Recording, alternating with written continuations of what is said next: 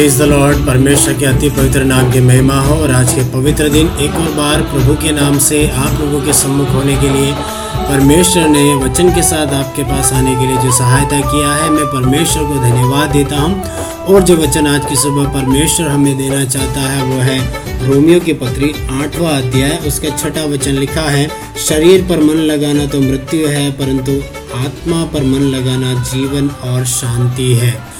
प्रेरित पौलुस जब इस पत्री को लिखता है, आठवें अध्याय में विशेष बातों को बोलता है, पवित्र आत्मा के द्वारा जो जीवन हमें मिला है, उसके बारे में बोलता है, दो प्रकार की ज़िंदगी के बारे में बोलता है। आत्मा में जो भरपूरी है उसके अनुसार जो जीवन है, उसके बारे में बोलता है और दूसरा, शारीरिक अभिलाषाओं के अनुसार जो ज़िंदगी है, उसके बारे में बोलता है और फिर वह आने वाले भविष्य में परमेश्वर जो महिमा देने वाला है, उसके बारे में बोलता है। परमेश्वर के प्रेम के बारे में बोलता है कि परमेश्वर के प्रेम से हमें कौन अलग करेगा? चाहे गरीबी हो, दुख हो, बीमारी हो, परेशानी हो, तंगी हो, ये चीज़ें हमें परमेश्वर के प्रेम से अलग नहीं कर सकती हैं, ऐसा वो दावे करता है और उन बातों को वो बोलता है। लेकिन जब हम छठे वचन को देखते हैं, वो एक बात बोलता है कि शरीर पर मन लगाना तो मृत्यु है, परंतु आत्मा पर मन लगाना जीवन और शांति है।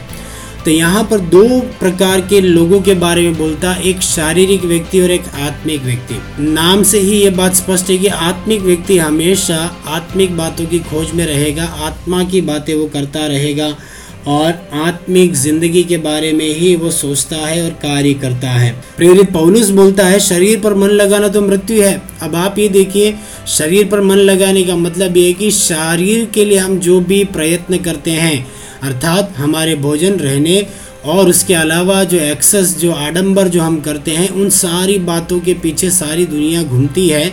बड़ा नाम, पदवी, घर गाड़ी, घोड़ा, जो भी आपके दिमाग में आता है, आडंबर के बारे में महँगे कपड़े, वस्त्र, गहने, आभूषण, ये सारी चीज़ें शारीरिक अभिलाषाओं को प्रदर्शित करता है। हर कहीं इसी बारे में लिखा हुआ है। ऐसे में वो बोलता है कि संसार के लोग इन चीज़ों के पीछे भागते हैं, लेकिन इन चीज़ों से क्या हमारी आत्मा को कोई लाभ है? क्षण मात्र के लिए हो सकता है हमें खुशी मिले, लेकिन इन सारी चीज़ों से हमारी आत्मा को कोई लाभ नहीं है, क्योंकि मृत्यु के उपरांत हम इनमें से किसी भी चीज़ को अपने साथ लेकर जाने वाले नहीं हैं। लेकिन वो बोलता है, आत्मा पर मन लगाना तो जीवन और शांति है। तो जो व्यक्ति आत्मा पर मन लगाता है, वो आने वाली ज़िंदगी पर मन लगाता है, आने वाले उस जीवन के बारे में वो सोचता है, वो आत्मिक अभ्यास करता है, शारीरिक व्यक्ति शारीरिक अभ्यास करता है, आत्मिक व्यक्ति आत्मिक अभ्यास करता है, आत्मिक अभ्यास का मतलब वो प्रार्थना में समय बिताता है, उपवास में समय बिताता है, वचन के ध्यान में समय बिताता है, पवित्र लोगों के साथ संगति करने में वो समय बिताता है, प्रभु से अन्य लोगों के लिए प्रार्थना करने में समय बिताता है, परमेश्वर से गहरी और गूढ़ बातों की खोज में वो मन लगाता है, परमेश्वर से हमेशा एक आत्मिक रिश्ते में बना रहता है वो व्यक्ति जीवन को पाता है और वो व्यक्ति शांति को पाता है। हालेलुया। अगर हम आत्मिक व्यक्ति और शारीरिक व्यक्ति दोनों का अगर हम एक तुलना करें तो हम पाएँगे आत्मिक व्यक्ति के पास बहुत ज़्यादा शांति होती है और शारीरिक व्यक्ति हमेशा किसी न किसी परेशानी में होता है। उसको अपना बिज़नेस बढ़ाना है, उसको जॉब में प्रमोशन पाना है, उसको अपना इनकम बढ़ाना है, उसको अपने विरोधियों का जवाब देना है कंपटीशन में खड़े रहना है। आत्मिक व्यक्ति किसी से कंपटीशन नहीं करता, वो किसी कंपटीशन में खड़ा भी नहीं होता है, क्योंकि वो आत्मा पर मन लगाता है, उसके लिए व्यवस्था करने वाला परमेश्वर। तो आज की सुबह, इन वचनों के द्वारा जो बात मैं आपको बताना चाहता हूँ, वो यह है, हम कौन सी कैटेगरी में खड़े होते हैं? क्या आप अभी भी शारीरिक दशा में है या आत्मिक दशा में है? क्या अभी भी आप शरीर की अभिलाषाओं को पूरा करने के लिए अपना प्रयत्न कर रहे हैं, अपनी भरसक कोशिश कर रहे हैं, या आत्मिक अभ्यास में आपने अपने आप को लगाया है या नहीं लगाया है?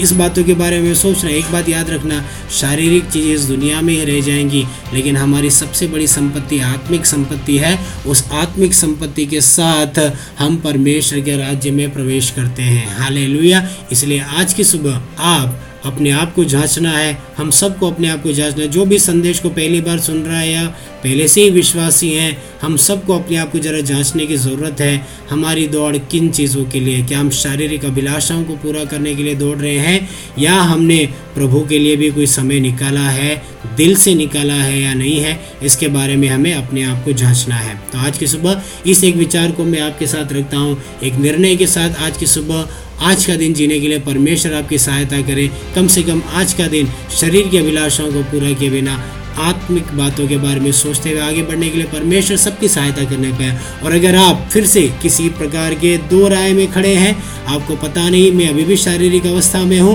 और आपको लगता है कि मुझे इन शारीरिक अभिलाषाओं को छोड़कर आत्मिक बनना है, आइए हम मिलकर प्रार्थना करेंगे। मेरे प्रिय पिता, परमेश्वर इस संदेश को सुनने वाले समस्त प्रिय और अजीजों के लिए हम प्रार्थना करते हैं, पिता। इन दिनों में शरीर की सारी अभिलाषाओं को छोड़कर, शरीर के सारे आग्रहों को छोड़कर, पिता परमेश्वर हाले लुया हाले लुया पिता परमेश्वर दुआ मांगते हैं आत्मिक बातों पर मन लगाने के लिए। हर एक की तो सहायता कर, हम आपसे विनती करते हैं। तेरे हाथों में सौंपते हैं, तेरे चरणों में झुकाते मेरे पिता। एक सफल ज़िंदगी जीने के लिए हर एक की सहायता कर ईश्व के नाम से हम ये दुआ मांगते हैं। आमीन।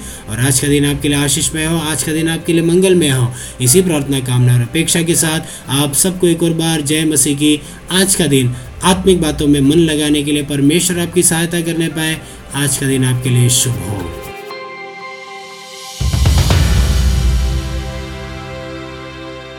आज का दिन यहोवा ने बनाया है। हम इसमें आनंदित हो आनंदित हो। आज का दिन यहोवा ने बनाया है। हम इसमें आनंदित हो आनंदित हो। डेली डिवोशन आपका अपना डिवोशनल साथी। हर रोज सुबह साढ़े सात बजे। सोमवार से शनिवार तक। हिंदी में